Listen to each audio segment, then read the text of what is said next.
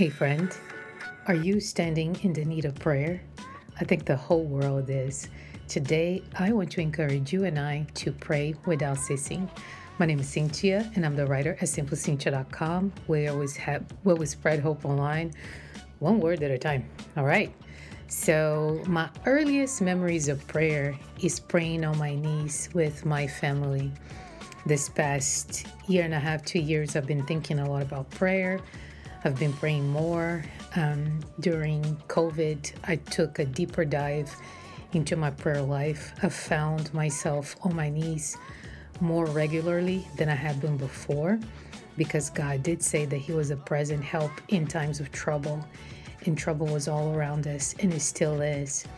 Whether I get on my knees to pray, or I pray while I'm cooking, or I pray while I'm out for a run, I believe that prayer is essential for an active and invigorated life with Christ and with others. So let's think a little bit more about prayer.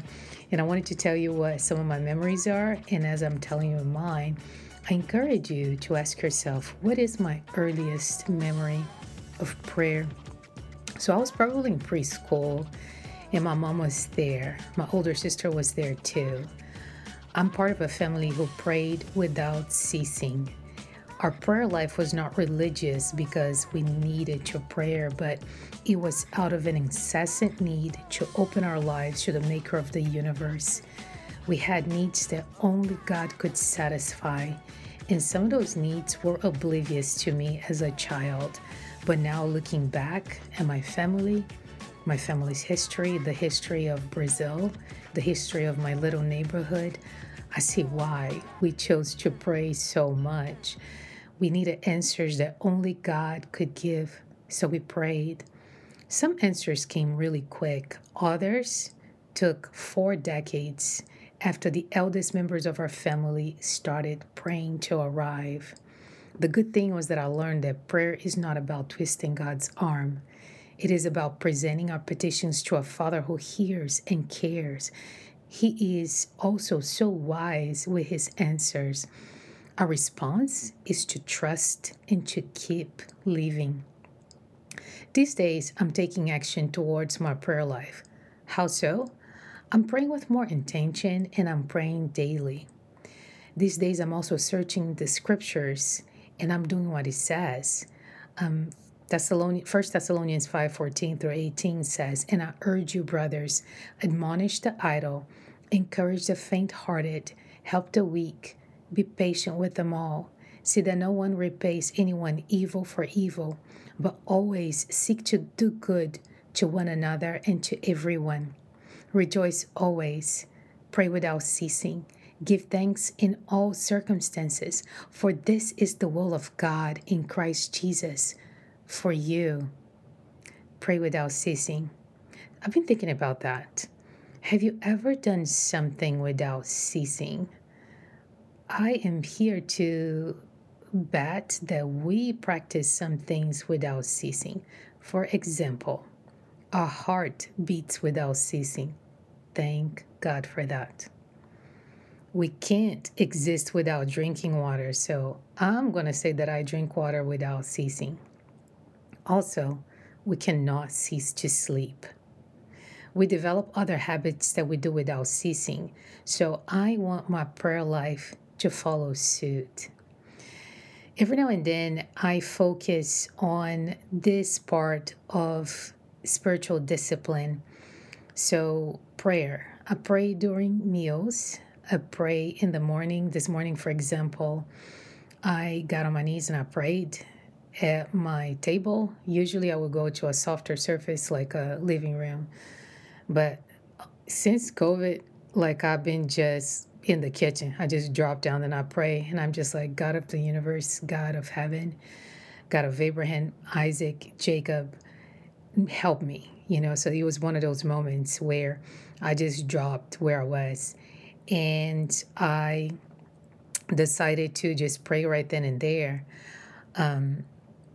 God's calling me to take a deeper approach to my prayer life, though. I don't see prayer as something that you hear at a message and you just follow that little formula until you kind of fall out of the habit and you do it again. I see it as something that God's constantly inviting me to and something that I can get deeper and deeper as I'm obedient to the Bible command to pray without ceasing to God, okay?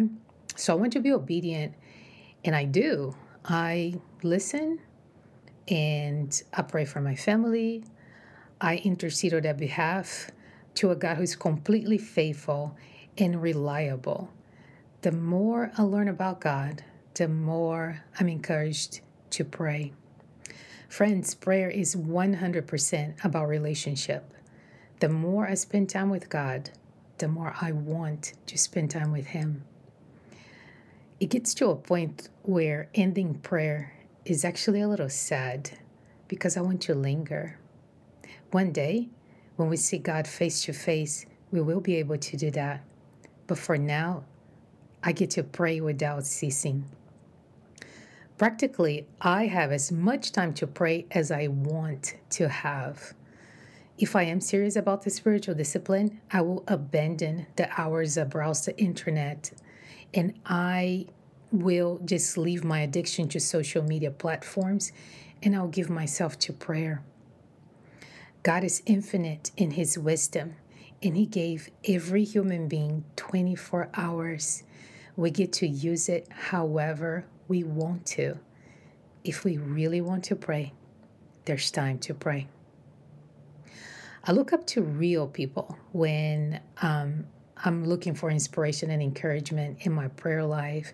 And I look to people that I can see, touch, have conversations with, because they decided to take God seriously. And I think if they can do it, so can I. I admire people who decided to seek God foremost with all their strength. Their spirit is peaceful as a result. Their resemblance is of a person who has great treasure, but also not only now, but in the life to come. Their knowledge of the Holy One does not come from books, but from spending hours upon hours in prayer and reading the Bible and studying the Bible and thinking about what God says, and doing it with all their might. They look like their Heavenly Father as a result of all of that. And these people are pleasant to be around. Friend, I'm not sure how your prayer life is these days, but I'm here to encourage you to pray without ceasing. Do it to get closer to God. Do it to know Him and His life-transforming power. I think it is more than appropriate to pray with you as we end this part in our series of the podcast. So let's go to God in prayer. Faithful God, we love you, and we come repentant of our sins. We're not perfect. We haven't loved you and our neighbors with our whole hearts. And God, individually, we have really failed to obey and do your will. Please forgive us. As forgiven people, we thank you for Jesus Christ, who died a cruel death, willingly and lovingly to forgive us of our sins and to give us life and life more abundantly. These days, I'm reminded that the enemy came to steal, kill, and destroy. But Jesus, you said that you came to give us life and life more abundantly. So we rejoice in the promise that one day you will come and redeem everything that was lost. We come to you today thinking about our prayer lives. We put aside what ifs. We put aside guilt, shame, knowing that there is no condemnation to those that are in Christ Jesus. So we welcome the new thing that you want to do in our lives as we submit to the spiritual discipline of prayer. I pray for strategy, I pray for persistence, and I pray that we will leave aside things that do not draw us close to you. Give us self-control. Give us persistence to knock on heaven's door, knowing that you reward those who diligently seek you. I pray a blessing over all my friends who are listening today. They have things that are carrying in their hearts that only you know about. I'm so glad because you are the answer to every problem. You are the wisdom, and we thank you for that. Help us to come to you without ceasing. We bless you, and we thank you, and we appreciate you for the good that is to come as we obey you in this area. I pray this in the mighty name of Jesus. Amen. Friend, thank you so much for listening, and I pray that this series is a blessing to you. Please share it with your friends, and keep in touch with me at SimplyCintia.com, where we spread hope online one word at a time. Bye.